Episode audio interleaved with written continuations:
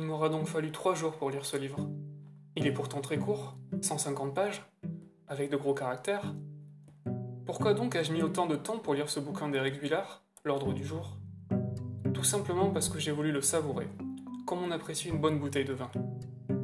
Dans ce récit passionnant, auréolé d'un prix Goncourt, l'auteur revient sur les événements qui préfigurent la Seconde Guerre mondiale, et principalement l'Anschluss.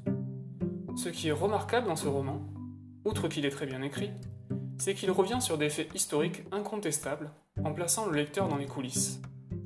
Cela change d'un documentaire ou d'un manuel d'histoire dans la mesure où si les faits ne sont pas remis en cause, la perception des événements à l'époque et jusqu'à nos jours est à interroger. Ainsi, Hitler semble accueilli en héros à Vienne suite à l'annexion de l'Autriche, tout paraît limpide, facile, quasi implacable.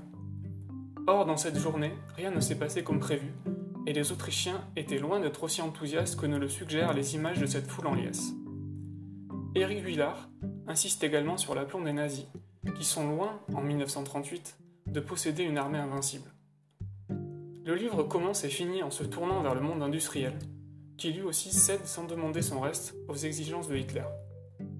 Un monde bien plus familier qu'il n'y paraît. La banalité du mal, le thème n'est certes pas nouveau, mais l'auteur démontre tout cela avec éclat.